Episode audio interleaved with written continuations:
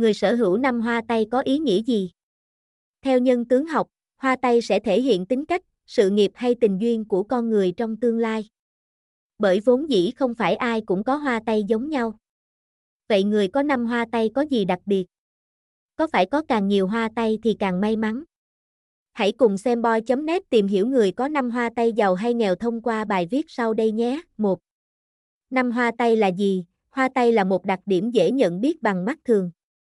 Theo đó, nó là những đường vân trên các đầu ngón tay. Nếu những đường vân có hình xoáy tròn thì được gọi là hoa tay.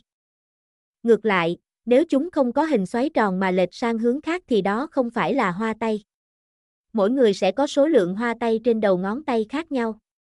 Số lượng hoa tay nói lên tính cánh, vận mệnh trong cuộc đời của mỗi người.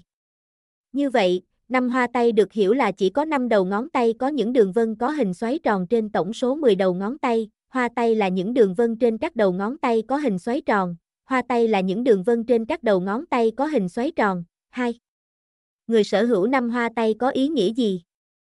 Theo nhân tướng học, người sở hữu năm hoa tay thường là người có vận số và kỹ năng ở mức bình thường. Chẳng hạn như, người này có chữ viết không quá xấu nhưng cũng không quá đẹp. Họ được xem như là một viên ngọc thô. Tuy không thể tự mình vươn lên đỉnh cao nhưng nếu chấp nhận dành thời gian mài dũa thì chắc chắn sẽ gặt hái được nhiều thành tựu. Bên cạnh đó, họ cũng là người có tính cách thẳng thắn, luôn biết cách chăm sóc, quan tâm người xung quanh. Do vậy, họ luôn là chỗ dựa vững chắc cho đối phương trong bất cứ mối quan hệ nào. Chính vì thế, người có năm hoa tay rất được bạn bè, người thân tin tưởng và yêu mến, người sở hữu năm hoa tay có ý nghĩa gì? Người sở hữu năm hoa tay có ý nghĩa gì? 3.